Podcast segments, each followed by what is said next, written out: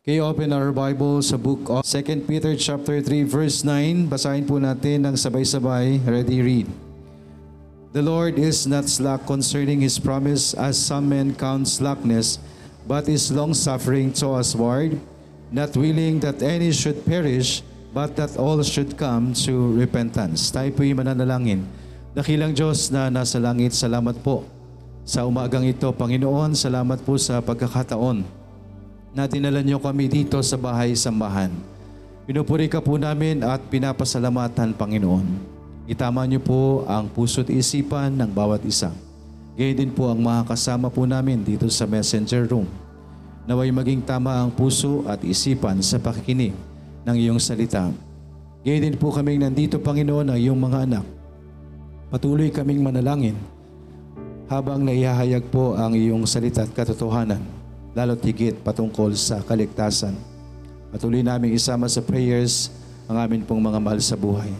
At ang nandito po, Panginoon, sa messenger room, naway kayo po ang kumilos para sa kanilang mga tamang relasyon sa inyo.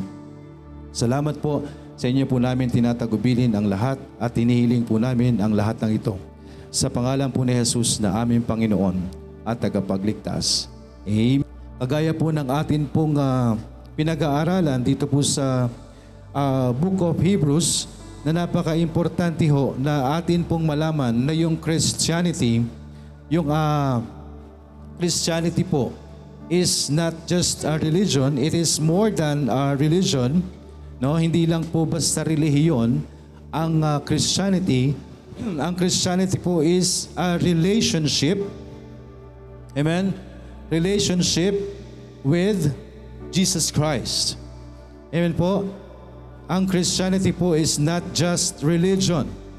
It is a relationship with Jesus Christ. So again mga kapatid, marami po ang maaaring mag-claim that we, I am a Christian. Amen? Marami pong pwede magsabi na, alam ko na yan. Ako'y may sariling simbahan. Hindi ko kailangan yan. Again, mga kapatid, ang dinadala po natin, ang mensahe ho natin is not our religion. Amen po? Our message is not about Baptist. Amen? Our message is not about this church. Our message is about the message of this church. Amen? Ang mensahe po natin ay ang mensahe ng simbahang ito. Hindi po para maitaas ang simbahan po natin, hindi para maitaas po ang mga Baptist, kung hindi ang Diyos. Amen? Ang Diyos po na tagapagligtas ang maitaas po sa bawat isa ho sa atin. Amen po ba? No, kaya hindi ho natin kailangang ipagmalaki, no? Yung atin pong relihiyon, hindi natin kailangang ipagmalaki yung atin pong kinaaniban. Dahil ang, ang, ang, ang Christianity po is not about our religion. Ang Christianity po is hindi sa mga simbahang kinaaniban po natin. Amen po ba? Ang Christianity po is about our personal relationship sa ating Panginoong Hesus. Kaya hindi po ibig sabihin na ang isang ah, pamilya ho ay ah, ligtas, no? Ang lahat ay ligtas. Tandaan po natin, ang atin pong kaligtasan ay personal na relasyon natin sa Panginoon. When we say personal, it is individual. Amen? Individual po ang kaligtasan. Hindi po ibig sabihin na ligtas ang iyong mga magulang, no? At dinadala ka dito, ligtas ka na rin. No? Kailangan po nating patuloy na ipag-pray ang bawat isa na ang bawat isa po ay magkaroon ng tamang pagkilala. Amen po. Magkaroon ho ng tamang pagkilala sa atin pong Panginoong Isus na siya po ang daan lang ng atin pong kaligtasan. So that's why mga kapatid, hindi ho natin kailangang ipagmalaki yung mga kinakaaniban natin. Ang kailangan po nating itaas, ang kailangan pong makilala po sa atin ay ang ating Panginoong Isus. Amen po. Ang atin pong Panginoong Isus na siya po ang atin lamang pong tagapagligtas. Okay? So again, sa sa binasa ho natin, sabi nga po dito, the Lord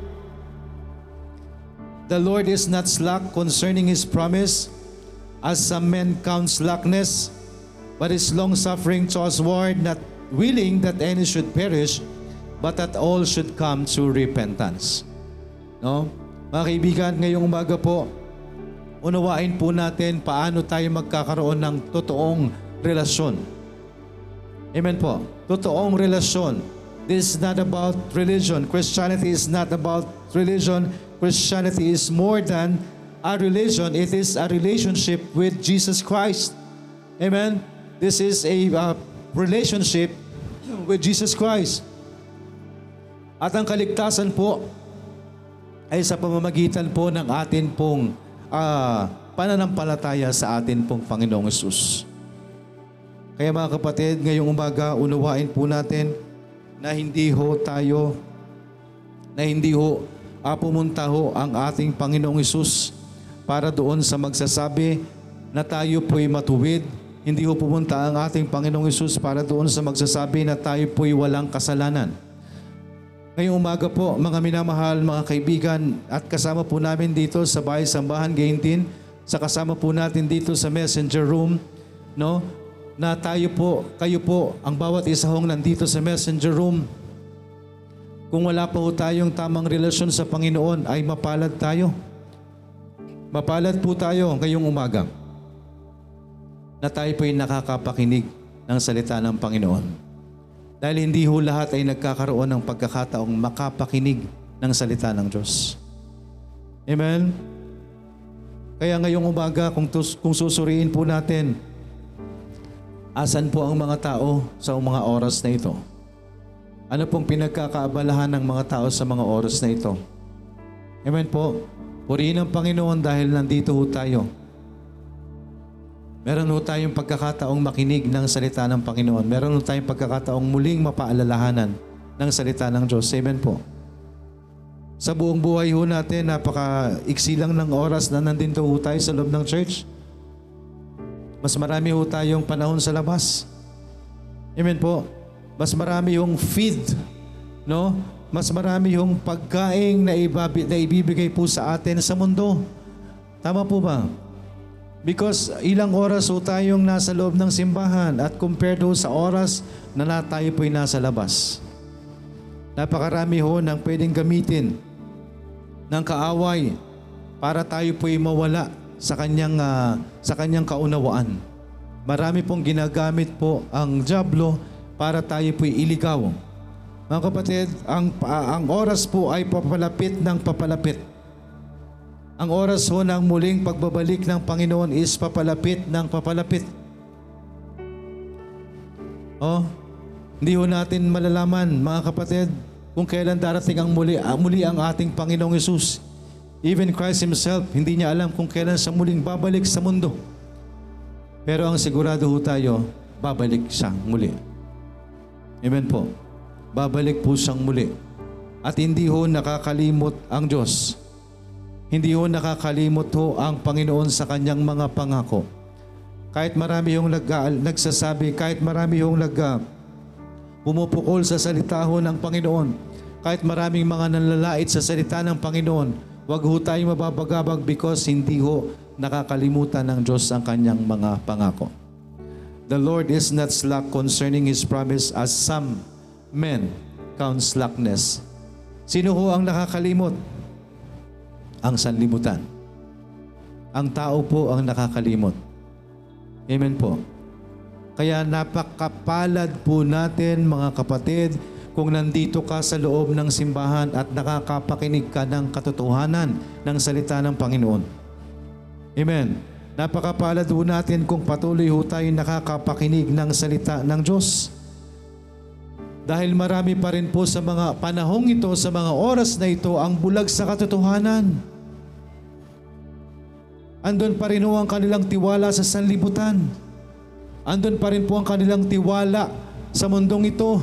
Andun pa rin po ang kanilang tiwala sa kanilang sarili. No? Na tayo po ipilit binubulag ng sanlibutan ito. Amen po.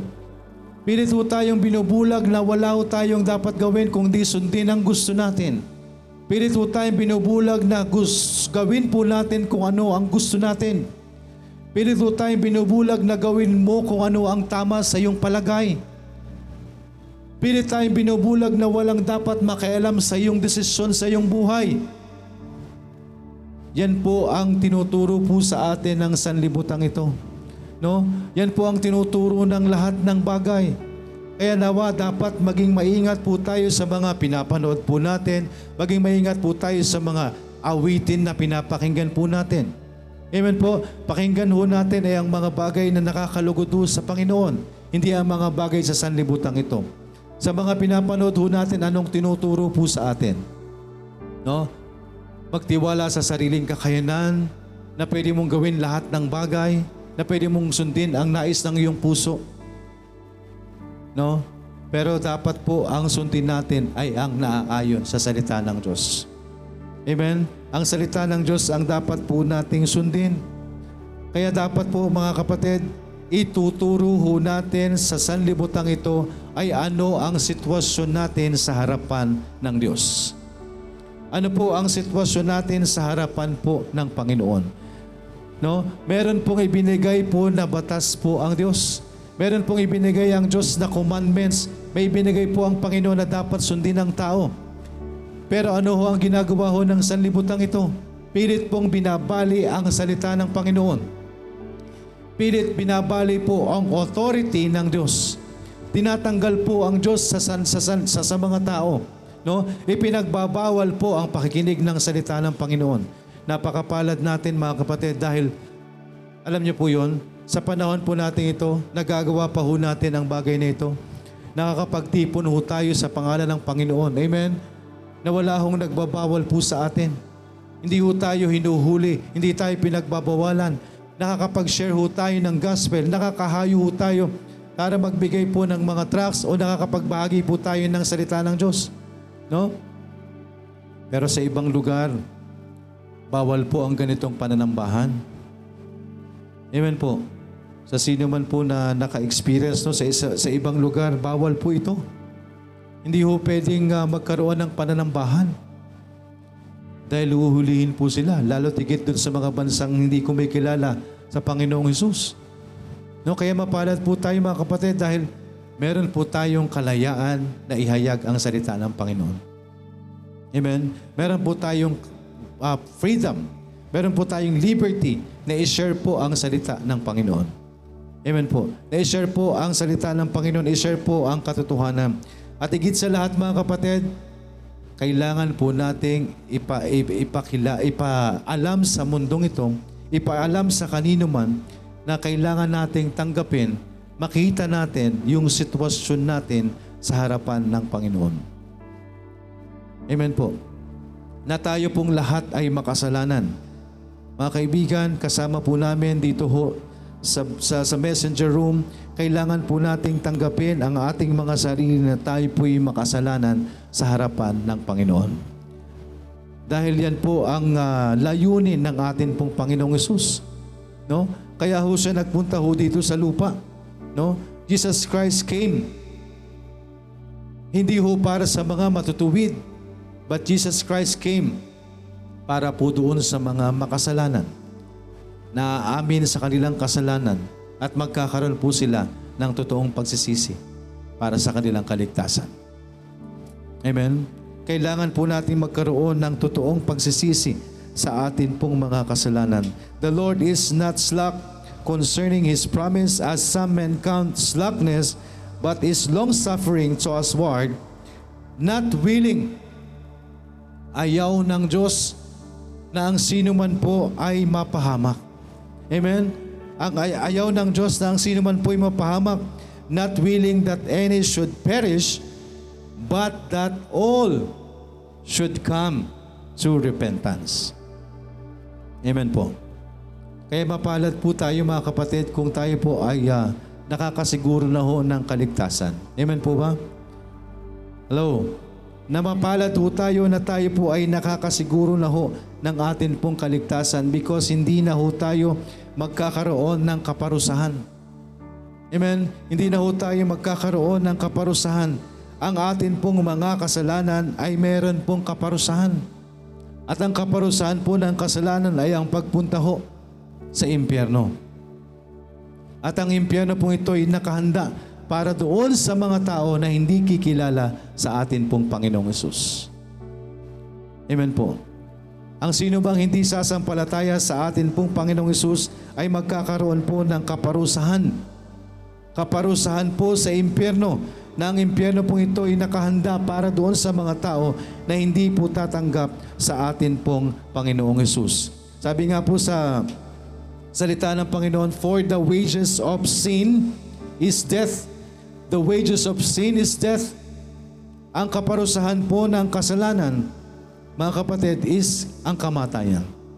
Mga kaibigan, mga minamahal, nakasama po namin ngayong umaga dito sa messenger room. Mapalad po tayo na tayo po'y nakakapakinig ng salita ng Panginoon at tanggapin natin ang atin pong mga sarili na tayo po ay makasalanan. Kailangan po natin ang tagapagligtas. Sa ang ating Panginoong Yesus lang po ang atin pong tagapagligtas. Wala na pong iba na maliligtas sa anumang bagay, kanino man o anong uh, simbahan. Kundi ang ating Panginoong Yesus lamang po ang atin pong tagapagligtas. All we have to do is tanggapin ho natin ang ating mga sarili na tayo po ay makasalanan. Na tayo po ay makasalanan. Magkaroon ho tayo ng totoong pagsisisi. Amen po. Ang totoong pagsisisi po ay ang pagkakaroon no ng pagbabago ng atin pong kaisipan. Kaisipan po na ano tungkol sa kasalanan.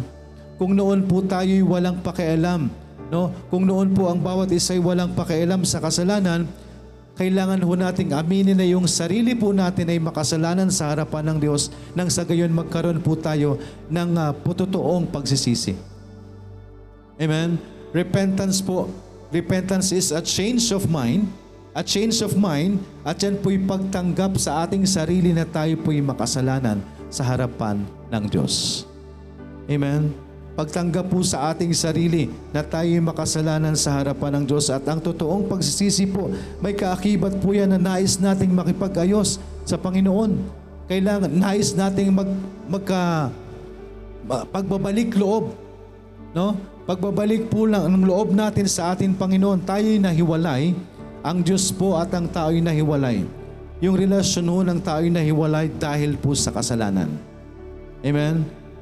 Dahil po sa kasalanan, tayo nahiwalay sa ating Panginoong Yesus. Pero andyan na lang po ang pag-ibig ng ating Panginoon.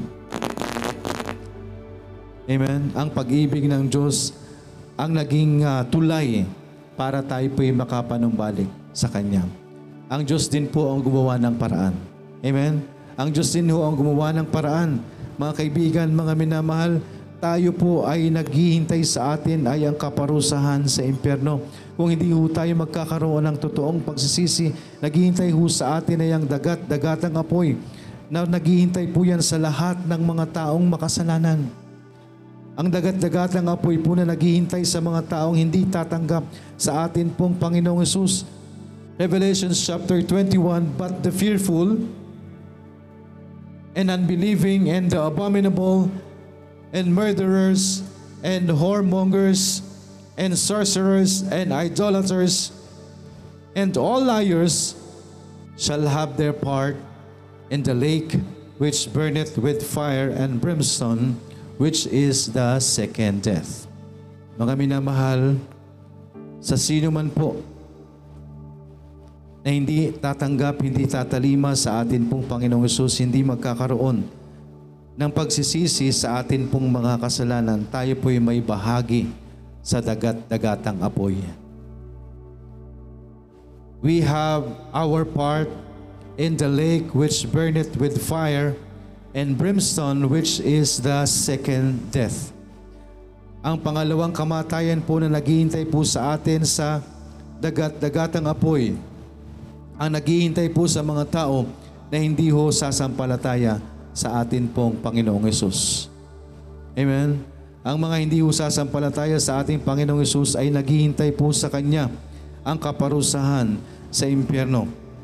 And uh, sa verse uh, chapter 20 verse 11 po ng Revelation, sa revelation po na ibinigay po ng Panginoon sa mga anghels at pinakita po ito sa kay John the Beloved, sabi dyan, And I saw a great white throne, and him that sat on it, from whose face the earth and the heaven fled away, and there was found no place for them. And I saw the dead and small, great, small and great, stand before God, and the books were opened, and another book was opened, which is the book of life, and the dead were judged out of those things which were written in the books according to their works. And the sea gave up the dead which were in it, and death and hell delivered up the dead which were in them, and they were judged every man according to their works. And death and hell were cast into the lake of fire. This is the second death. Again mga kapatid, tayo po ay makararanas ho ng pangalawang kamatayan kung hindi ho tayo magkakaroon ng pananampalataya sa atin pong Panginoong Yesus. Amen. Lahat po tayo makakaranas ho ng physical death, kamatayan pong physical, that is the first death. Pero kung tayo po ay walang relasyon sa Diyos, tayo po ay makakaranas ng second death. At ang second death po na yan ay ang pagpunta ho natin sa dagat-dagatang apoy na naghihintay sa sino mang hindi sasampalataya sa ating Panginoong Yesus.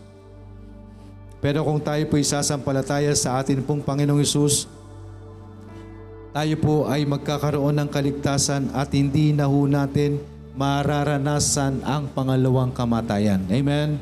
Ang mararanasan na lang ho natin is the first death, which is the physical death. Kung magkaroon ho tayo ng relasyon sa Diyos, hindi na ho natin mararanasan po yung second death, just the physical death, which is yan po ay ang mararanasan ng lahat. Pero kung wala ho tayong relasyon sa Diyos, mararanasan natin ang second death, which is yan ho yung pagpunta sa impyerno. Pero kung meron tayong relasyon sa Diyos, hindi natin mararanasan yung pangalawang kamatayan. Ang pangalawang kamatayan ay ano? Ang pangalawang kamatayan po ay ang pagpunta sa impyerno. Amen po.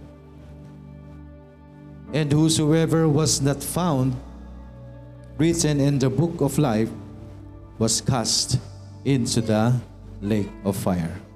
Ang sino man pong hindi matatagpuan sa aklat ng buhay, sila po ay itatapon doon sa dagat-dagatang apoy na naghihintay po sa mga taong walang tamang relasyon sa Panginoon. Amen? Walang taong walang tamang relasyon sa Panginoon. Sa mga hindi ho gumawa, hindi ho gumawa ng kalooban ng atin pong Panginoong Yesus. Ang kalooban po ng Diyos, ang lahat ng tao ay sumampalataya sa atin pong Panginoong Yesus. Amen? Ang tagapagligtas sa pamamagitan lang ho ng atin pong Panginoong Yesus. Ang pagsampalataya sa ating Panginoong Yesus. Sa sino man pong hindi sumampalataya, gumanap sa kalooban ng Diyos, hindi makakapasok sa kaharian ng langit. Amen po. Dapat tayong sumunod sa kalooban po ng Diyos. Hindi ho lahat ng tumatawag ng Panginoon Panginoon ay makapapasok no sa kaharian po ng langit. Ito po ay isang masakit at ma- nakakatakot po na katotohanan na ang akala natin no nasa lupa ho tayo ngayon. Akala ho natin okay na ho tayo. Akala ho natin ginagawa ho natin ang gusto natin, no? Isang araw haharap po tayo sa Panginoon. Amen? Yan po yung sinasabi natin sa Revelation. And I saw a great white throne and him sat on him. Sabi sa verse 12, And I saw the dead, small and great. So lahat po ng tao ay haharap, stand before God. Haharap po tayong lahat sa atin pong Panginoong Yesus. Pero ang nakakatakot po mga kaibigan, Isang araw pagharap natin sa atin pong Panginoong Yesus, tayo po ay itatanggi ng ating Panginoong Yesus. Ito ho yung nakakatakot na katotohanan. Because sabi po dito sa salita ng Panginoon sa Matthew chapter 7, verse 21, Not everyone that saith unto me, Lord, Lord, shall enter into the kingdom of heaven, but he that doeth the will of my Father, which is in heaven. Maliwanag po, na hindi lahat ng tumatawag sa Panginoon, hindi lahat ng nananalangin sa Panginoon ay sa Panginoon. Hindi lahat ng tumatawag po sa Diyos ng Panginoon, Panginoon ay makakapasok sa kaharian po ng langit, pero sila lamang pong gumaganap ng kalooban ng Diyos na nasa langit. Marami po ang magsasabi sa sa panahon na ito, in that day, mga kapatid, ang araw pong ito na tinutukoy ho ng ating Panginoon, in that day, yan po yung pagharap natin sa Diyos. Yung pagharap po natin sa Panginoon. Yung pagharap po natin sa great white uh, throne, judgment seats of Christ. Many will say to me, in that day, Lord, Lord, have we not prophesied in thy name? And in thy name have cast out devils, and in thy name done many wonderful works. Marami po ang magsasabi, Panginoon, di po ba kami ay uh, nag, nang, nang, nanghula sa iyong pangalan? Kami po ay nagpapalayas ng mga demonyo sa iyong pangalan. Kami po ay gumagawa ng mga kamanghamangang bagay sa iyong pangalan. Marami po ang magkiklaim nito pagharap sa Panginoon. Pero ang nakakatakot po, ang sasabihin ng Panginoon sa mga ito, sabi niya, I will profess unto them, I never knew you. I never knew you. Depart from me, ye that work iniquity. Ito mga kapatid, yung katotohanan po ng uh, salita ng Panginoon na nakakatakot po, no? Na baka akala ho natin pag namatay ho tayo, sa langit po tayo. Na baka akala ho natin na yung ginagawa ho natin ay okay sa Panginoon. Hindi po. Kailangan po natin gawin ay ang kalooban ng Diyos. Amen? Hindi ho yung gusto natin. Hindi ho yung katwiran natin. Ang kailangan po nating sundan ay ang katwiran ng Panginoon. Mga kapatid, kaya ho ang isang tao na hindi ho magpapasakop sa kalooban ho ng Panginoon, hindi ho ito makakapasok sa kaharian ng langit. Kaya napakapalad ho ng sino mang nagpasakop sa kalooban ng Panginoon. Amen? Napakapalad ho ng taong sumampalataya sa ating Panginoong Yesus dahil yan po ay ang kalooban ng Diyos. Ang kalooban ng Diyos na ang lahat ng tao ay maligtas. Ang kalooban ng Diyos na ang lahat ng tao ay sumampalataya sa ating Panginoong Yesus. Pero kung ang isang tao po'y walang panahon sa Diyos, ang isang tao po'y walang panahon sa salita ng Diyos, ang isang tao po'y ayaw tumanggap sa kanyang sarili na siya'y makasalanan na kailangan niyang pagsisihan ang kanyang kasalanan, isang araw haharap po tayo sa Panginoon at magugulat na lang ho tayo pagharap natin sa Panginoon, itatapon tayo sa dagat-dagatang apoy. Dahil hindi ho tayo sumunod sa kalooban ng Diyos. No? Mga kapatid, wag nating isipin na yung mundong ito, ito na yun. Nang mundong ito, ito na yung ine-enjoy ho natin. Nang mundong ito ay gawin natin ang gusto ho natin. Mga kapatid, ang mundong ito, inilagay tayo ng Diyos ho dito para magdesisyon. Amen? Inilagay ho tayo sa, na, sa sanlibutan ng, Diyos, ng Diyos para sa desisyon ho natin. Susunod ho ba tayo sa kalooban ng Panginoon o hindi? Tatalima ho ba tayo sa kautosan ng Diyos o hindi? Magsisisi po ba tayo sa ating mga kasalanan o hindi? Mga kapatid, ang pagdidesisyon ay habang tayo'y nabubuhay. Amen? Habang may buhay pa ho tayo. Because kapag namatay ho tayo, wala na po tayong panahong magdesisyon. Kapag namatay ho tayo, doon na ho tayo sa kaparusahan o sa kaluwalhatian ng Diyos. Amen po. Doon na ho tayo diretso mga kapatid. No? Binibigyan ho tayo ng Panginoon na magdesisyon po sa mga oras pong ito. Binibigyan ho tayo ng Diyos na magdesisyon sa panahong ito. Kaya ho, andyan ho ang pag-ibig ng Diyos. Yes, mahal po tayo ng Diyos. Kaya nga po, andyan po yung John 3.16. For God so loved the world that He gave His only begotten Son, that whosoever believeth in him should not perish but have everlasting life. Amen.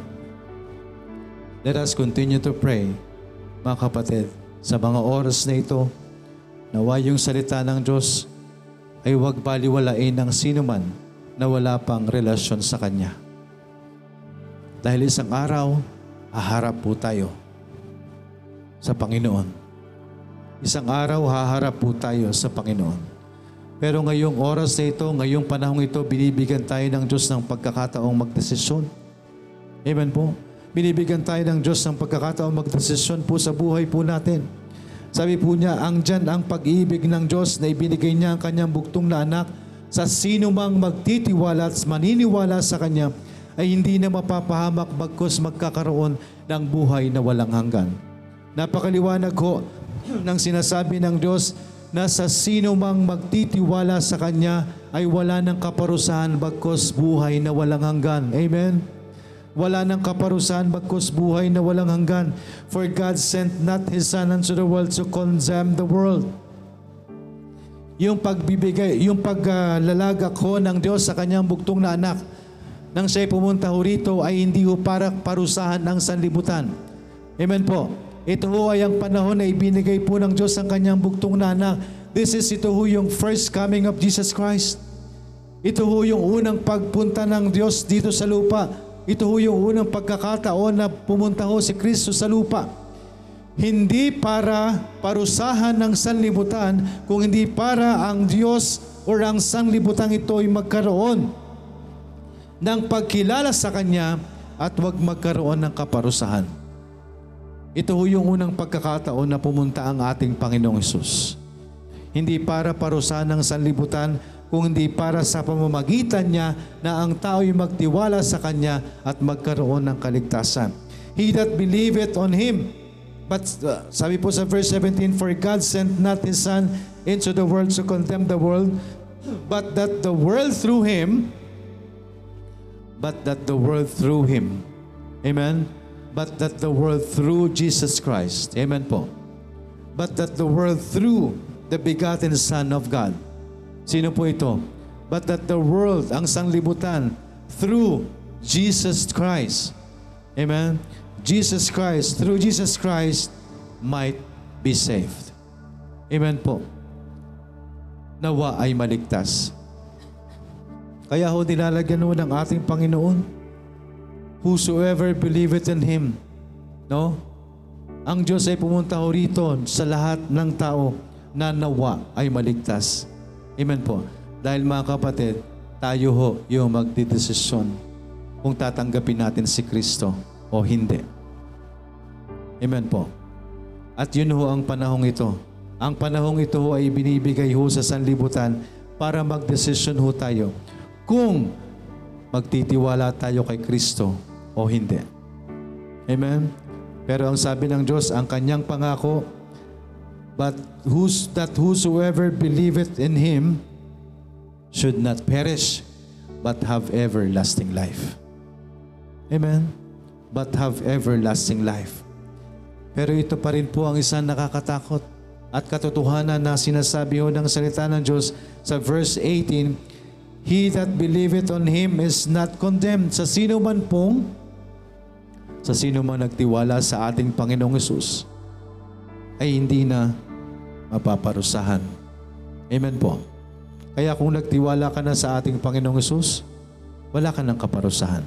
John 3.18 says, He that believeth on Him is not condemned. But he that believeth not is condemned already. Sa sino man pong hindi nagtiwala sa ating Panginoong Yesus, siya po ay, ano po sabi ng salita ng Diyos, siya po ay napahamak na, naparusahan na. He that believeth not is condemned already. Why? Dahil maliwanag po ang sinasabi ho ng John 3.16. Amen? Whosoever believeth on Him should not perish but have everlasting life. So ano pong kabaligtaran ng believeth? Believeth not. Amen? So because he hath not, so but he that believeth not is condemned already, because he hath not believed in the name of the only begotten Son of God. So hindi po sa mga hindi ho mag, nagtiwala Sa hindi po nagtiwala, hindi po nagti- naniwala, hindi tumanggap sa ating Panginoong Isus, siya po ay naparusahan na. No? Kaya mga kaibigan, sa salitang ito, base ho sa salita ng Panginoon, kailangan po nating magtiwala. Amen. Kailangan ho nating magtiwala sa ating Panginoong Isus nang sa gayon hindi ho tayo maparusahan. Amen po. Kailangan ho nating magtiwala sa ating Panginoong Isus nang sa gayon magkaroon ho tayo ng buhay na walang hanggan. Amen? Ng buhay na walang hanggan na kapiling po ang Diyos sa langit. For God so loved the world that He gave His only begotten Son, that whosoever believeth in Him should not perish, but have everlasting life. For God sent not His Son into the world to condemn the world, but that the world through Him might be saved. He that believeth on Him is not condemned, but he that believeth not is condemned already, because he hath not believed in the name of the only begotten Son of God. Again mga kapatid, maliwanag na maliwanag po na kailangan po nating magtiwala sa ating Panginoong Isus. Amen. Sa ipinadala ho ng ating Panginoong Isus. Kaya mga kapatid, kailangan magkaroon ho tayo ng uh, totoong pagsisisi. Magkaroon ho tayo ng maayos na kaisipan. Baguhin po natin yung ating kaisipan patungkol po sa Diyos. Baguhin po natin yung ating kaisipan patungkol po sa kasalanan. Hindi po okay na okay na gumawa lang tayo ng kasalanan. No? Kailangan po nating magkaroon ng totoong pagsisisi. Kailangan po nating ilapit sa Diyos ang lahat ng atin pong mga kasalanan. Dahil ang ating Panginoong Isus po ay nagpunta rito sa lupa para po sa mga, kas, mga makasalanan na handang magsisi. Amen. Si Kristo po'y pumunta rito para doon sa mga makasalanan na handang magsisi. At ang mga panahong ito po ay ibinibigay ng Diyos sa lahat ng tao sa ibabaw ng mundong ito para magkaroon sila ng pagkakataong lumapit sa Panginoon sa pagsisisi. Amen po. Tapat po ang Diyos. The Lord is not slack concerning His promise as some men count slackness, but is long-suffering to usward, not willing that any should perish, but that all should come to repentance. Nais po ng Diyos na tayo po ang lahat ng tao. All, sabi po ng Diyos, that He is not willing that any should perish, but that all should come to repentance. Amen po. Ang lahat po ay magkaroon ng totoong pagsisisi. At ang pagsisisi pong yan ay nasa atin pong isipan. Ang pagbabalik ng loob po natin sa ating Panginoon na magkaroon ho tayo ng totoong pagsisisi. Ano ho yung pagsisisi? Yan po'y may kaakibat na ano, magkaroon ho tayo ng plano na makipag-ayos po sa Diyos. Hindi ho kailangang baguhin natin ang ating sarili bago tayo iligtas ng ating Panginoong Isus. Kailangan lang ho natin itama yung puso at isipan natin sa ating Panginoong Isus tungkol po sa ating mga kasalanan. Amen po. Lumapit tayo sa Diyos for us. Itilho natin yung kasalanan po natin. No? Suriin po natin yung atin pong mga kasalanan at ilapit po natin yan sa Panginoon. Amen po. Ang repentance po ay pagbabago ng saloobin sa Panginoon. Ang repentance o ang pagsisisi, ang totoong pagsisisi po ay ang pagbabago ng isip o pagbabalik loob mula sa kasalanan tungo sa Diyos. Amen po. As we studied earlier, mga kaibigan, ang pagsisisi po ay ang pagbabago ng isip. Pagbabago ng isip patungkol saan? Pagsisisi, pagbabago ng isip patungkol sa kasalanan. Amen po. Kaya magkaroon ho tayo ng realization. Ma-realize ho natin na tayo po'y makasalanan at ang kabayaran ng kasalanan ay kamatayan at ang pangalawang kamatayan yan ay ang pagpunta natin sa impyerno. So kung hindi ho natin naayusin yung ating kaisipan patungkol sa kasalanan, hindi ho tayo magkakaroon ng totoong pagsisisi. Amen?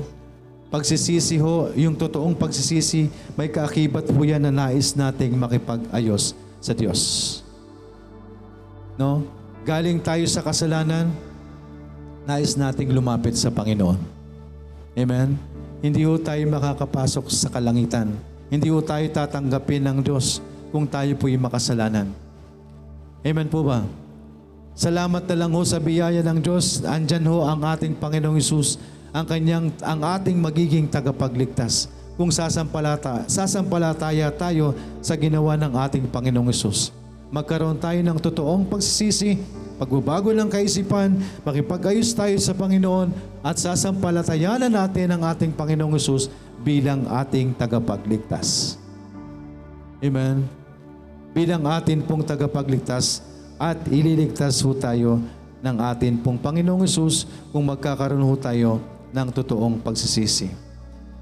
Again mga kapatid, bakit napaka-importante ho? Bakit binabanggit ho natin ay kasalanan? Tandaan ho natin, ang kasalanan ho, ang naghiwalay, ang kasalanan po ang nagpahiwalay sa atin sa Diyos. Amen? So paano tayo manunumbalik sa Panginoon? Pagsisihan natin ang kasalanan natin sa Diyos. Amen po. That is repentance. That is realization of our fault at nais nating iayos ang kasalanan natin yan sa Diyos. Amen po. Ang Diyos lang ho ang merong kapangyarihan para tayo patawarin sa ating kasalanan at ang Diyos lang din po sa pamamagitan ni Yeso Kristo ang ating magiging daan para sa ating kaligtasan. Amen po. Jesus Christ came not to call the righteous but sinners to repentance. Ang Diyos po ay tapat sa kanyang pangako na ang tao nawa ay dumating sa punto na pagsisihan nila ang kanilang mga kasalanan at manumbalik sa Diyos. Amen? Kailan po yon? Ito ho yung panahon na yon. Amen? Ito ho ang panahon na ito na ibinibigay ho ng Diyos. Darating ho muli ang ating Panginoong Isus. Pero hanggat wala ho ang ating Panginoong Isus, yun po yung pagkakataon na ibinibigay ho ng langit para sa mga taong makasalanan na naway dumating sa panahon ng pagsisisi. Amen? Dumating sa panahon ng pagsisisi. Because kapag dumating na ho ang ating Panginoong Isus, no? Ando na ho, wala na tayong panahon para ano po, magsisi sa ating mga kasalanan. Kaya mga kaibigan, itong panahon na ito, ang panahon ho na ibinibigay ng ating Panginoon para sa lahat ng tao na naway dumating sila sa punto na pagsisihan nila ang kanilang mga kasalanan at magbalik loob sa Diyos. Amen po. Yun po ang panawagan ho ng Panginoon. Amen? Yun po ang panawagan ho ng Diyos. The Lord is not slack concerning His promise, as some man counts slackness, but is long-suffering to usward, not willing that any should perish. Ayaw ng Diyos na mapahamak po ang sanlibutan. Dahil ang nais ng Diyos na ang lahat ng tao ay humantong, dumating sa punto na pagsisiyan nila ang kanilang kasalanan sa harapan ng Diyos. Amen po. At ang panahong pong yan ay ang ngayong panahong ito. Kailan po yan? Hanggat wala pa ang Diyos. Hanggat wala pa ang Panginoong Hesus. Andito ho tayo sa grace period. Andito ho tayo sa, ah, sa, sa, sa panahon ng biyaya. Amen? Ang biyaya po ay hindi tayo karapat dapat sa kaligtasan. Ang biyaya po ay dapat pupunta tayo ng impyerno. Pero dahil may biyaya ang Diyos, hindi niya tayo hahayaan. Amen? Hindi niya tayo hahayaang mapahamak sa kaparusahan sa impyerno. Pero kung hindi po tayo magtitiwala sa ating Panginoong Isus, hinayaan po natin ang ating sarili na tayo maparusahan sa impyerno. Hinayaan po natin ang ating sarili na mapunta ho tayo sa dagat-dagatang apoy dahil ang tao po ay makasalanan at may, kapar- may kabayaran po ang kasalanan ang kasalanan pong yan ay magdadala sa atin sa dagat-dagatang apoy at ang yan ay pangalawang kamatayan. Pero wala ho tayong gagawin, kundi magsisi sa ating kasalanan, pagsisihan ng ating mga kasalanan because ayaw po ng Diyos na, ta- na ang tao'y mapahamak. Ganyan po ang pag-ibig ng Diyos. He is not willing na tayo po'y mapahamak, not willing that any should perish, but that all should come to repentance. Amen po. Repentance po ay pagsisisi at pagbabago ng kaisipan natin patungkol sa kasalanan. Ma-realize natin na tayo po'y makasalanan sa harapan ng Diyos at nais nating makipag-ayos sa Kanya, nais nating magbalik loob sa Kanya. Amen po. Yan po ang sigaw ng mga propeta noon. Yan po ang sigaw ng propeta ang huling binig- binigay ng ating Panginoon. At yan din po ang patuloy nating ipinapangaral sa ngayon na nawa ang lahat ng tao ay magsisi sa kanilang mga kasalanan at magbalik loob sa ating Diyos. Amen. Dahil isang araw, lahat ng tao ay haharap sa paghuhukom. Pero kung hindi tayo tatalima sa kalooban ng Diyos, hindi tayo makakapasok sa kaharian ng langit. Amen po? Kaya nawa ho habang andyan pa ang pagkakataon, habang nandyan pa ho ang panahon, magsisi tayo sa ating mga kasalanan at magbalik loob tayo sa Panginoon. Amen? Magsisi tayo sa ating mga kasalanan at magbalik loob sa Diyos. Amen? Yan po ang sigaw noon at magpahanggang ngayon. Amen? Hindi ho okay ang mundo natin na ipinapakita ng sanlibutan. Akala natin ang mundo natin ay napakasaya. Binubulag tayo ng lust of the flesh, lust of the eyes, and pride of life. Hindi po okay ang sanlibutan. Ang sanlibutan or ang, ang, ang mundong ito ay patungo sa kapahamakan. Isang araw, susunugin po ito ng Diyos. Kaya hindi tayo dapat nagpapakasaya sa mundong ito. Kailangan magsisi tayo sa ating mga kasalanan. Dahil isang araw, darating ang paghuhukom. Kapag dumating ang ating Panginoong Yesus, wala na tayong panahong magsisi. Itong panahong ito ang panahong ibinibigay ng Diyos para magsisi tayo sa ating mga kasalanan. Ayaw ng Diyos na tayo'y mapahamak sa impyerno. Pero kung hindi mo pagsisisihan ng iyong sariling makasalanan, ikaw ang nagdala sa impyerno sa iyong sarili. Amen. He is not willing that any should perish, but that all should come to repentance. Amen po? Yan ho ang isinisigaw ho ng salita ng Panginoon. Magsisi. Yan ho ang sinisigaw ng salita ng Diyos. Repent! Yan ho ang sinisigaw ng Panginoon. Magsisi tayo sa ating mga kasalanan dahil isang araw haharap tayo sa Diyos. At baka magulat na lang ho tayo, hindi natin sinunod ang kalooban niya. Akala natin sa langit tayo. Isang araw haharap tayo sa Panginoon. Isang araw magugulat na lang tayo. Depart from me, I never knew you, ye doers of iniquity. So okay lang po bang gumawa ng kasalanan? Okay lang po bang magkasala tayo ng magkasala? Para saan pa ho ang sinasabi ng Diyos na magsisi na kayo? Para saan ho ang sinasabi ng Diyos na tumalikod tayo sa kasalanan? Para saan ho ang ginawa ni Kristo? Kung okay lang ho tayong mamuhay sa kasalanan, para saan ho ang ginawa ng Panginoon na nagbayad siya ng kasalanan ng sanlibutan kung okay lang palang magkasala tayo ng magkasala? Hindi ho yan ang salita ng Diyos. Kaya huwag mong bibigyan ng katwiran ang kasalanan sa iyong buhay.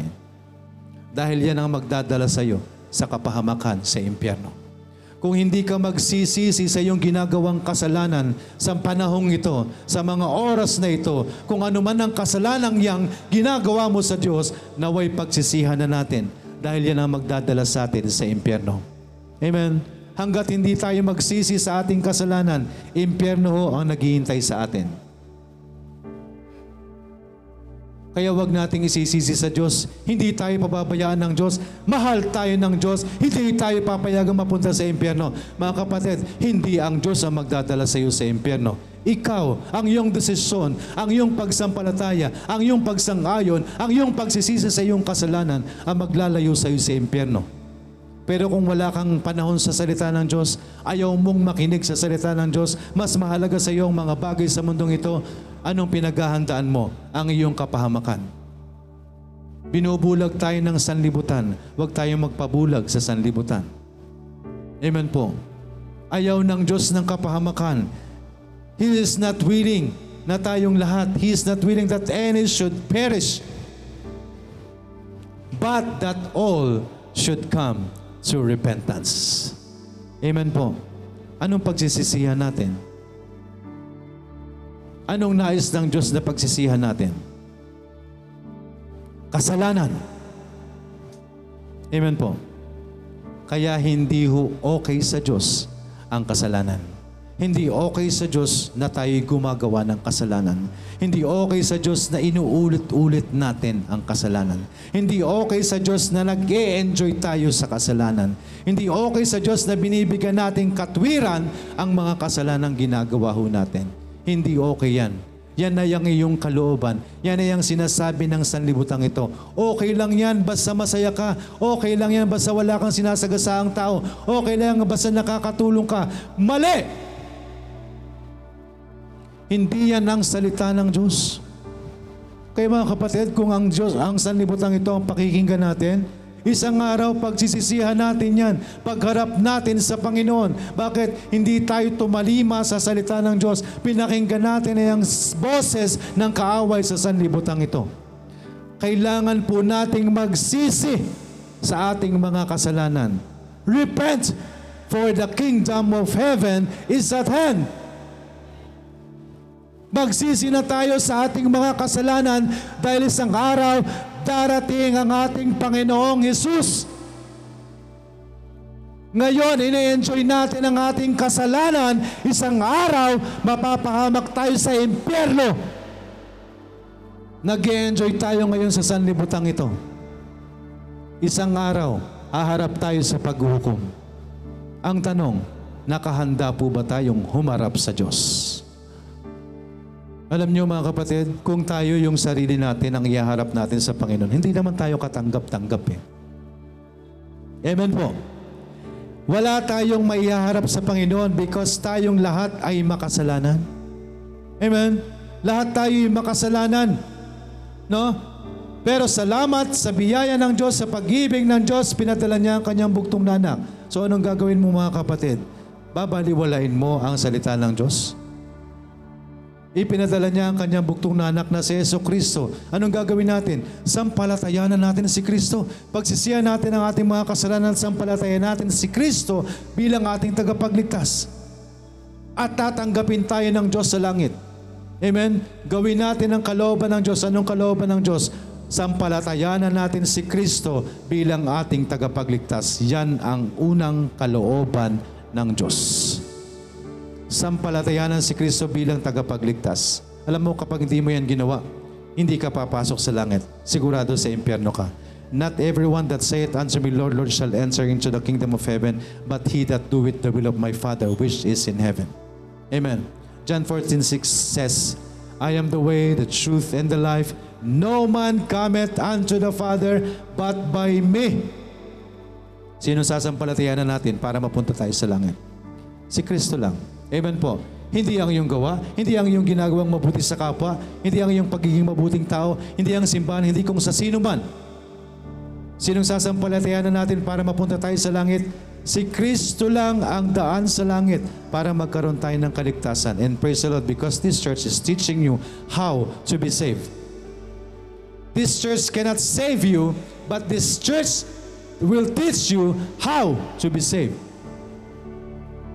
Ang simbahang ito ay hindi magdadala sa iyo sa langit, pero ang simbahang ito ay magtuturo sa iyo para makarating ka sa langit. Amen po. It is by the grace of God, sa pamamagitan ni Kristo na ating tagapagligtas. Amen po. Mahal tayo ng Diyos. Amen. Mahal tayo ng Diyos, ayaw niya tayong mapahamak. Kaya nga ipinadala niya si Kristo at ayaw niyang mapahamak ang bawat isa. Anong nais ng ating Panginoong Yesus? Again mga kapatid, The Lord is not slack concerning His promise, as some men count slackness, but is long-suffering to usward, not willing that any should perish, but that all should come to repentance. Amen. Mahal tayo ng Diyos. Mga kaibigan, mga minamahal, mga nasa messenger room, mahal kayo ng Panginoon. Mahal kayo ng Diyos. Ayaw niya nga tayong mapahamak. Pero dapat tayong magsisi sa ating kasalanan para magkaroon tayo ng totoong kaligtasan. Dahil kung wala tayong planong magsisi sa ating mga kasalanan, I'm sorry to tell, hindi tayo maliligtas.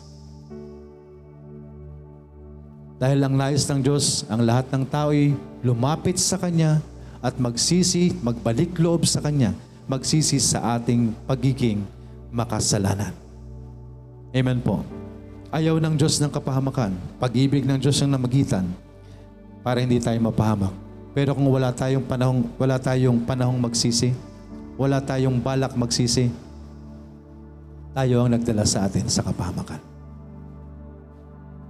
The Lord is not slack concerning His promise, as some men count slackness, but is long-suffering to usward, not willing that any should perish, but that all should come to repentance. Tayo manalangin. Dakilang Diyos na nasa langit, salamat po. Salamat po sa iyong salita. Salamat po sa iyong banal na Espiritu na nangusap sa bawat isa sa amin, Panginoon. Salamat po sa iyong mensahe. Tunay na kayo ang, ang may plano ng lahat, Panginoon. Kayo po ang nagbibigay ng mensahe, Panginoon. Salamat po.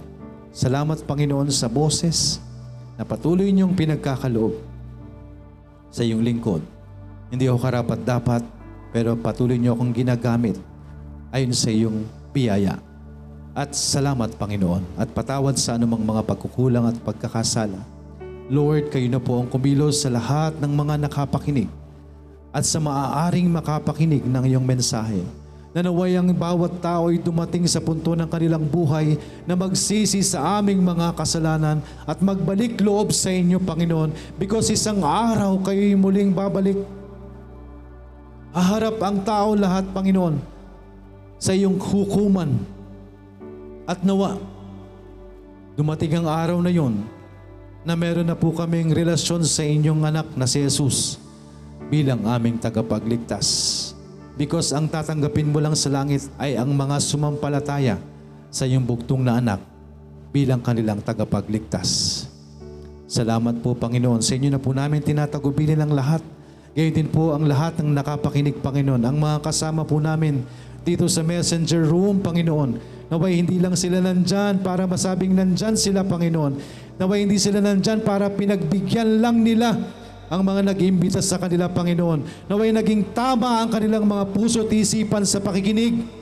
Naway kilusin niyo po ng banal na inyong Espiritu, Panginoon, ang bawat isang nakapakinig at huwag masayang ang iyong salita na paulit-ulit na naririnig. Naway kami tumalima sa iyong salita, Panginoon. Lord, ang iyong banal na Espiritu nawa ang tumalima, kumilos sa bawat isang nakapakinig ng iyong salita. Higit sa lahat sa patuloy naming binabaginan ng iyong salita, Panginoon. Naway kayo ang kumilos.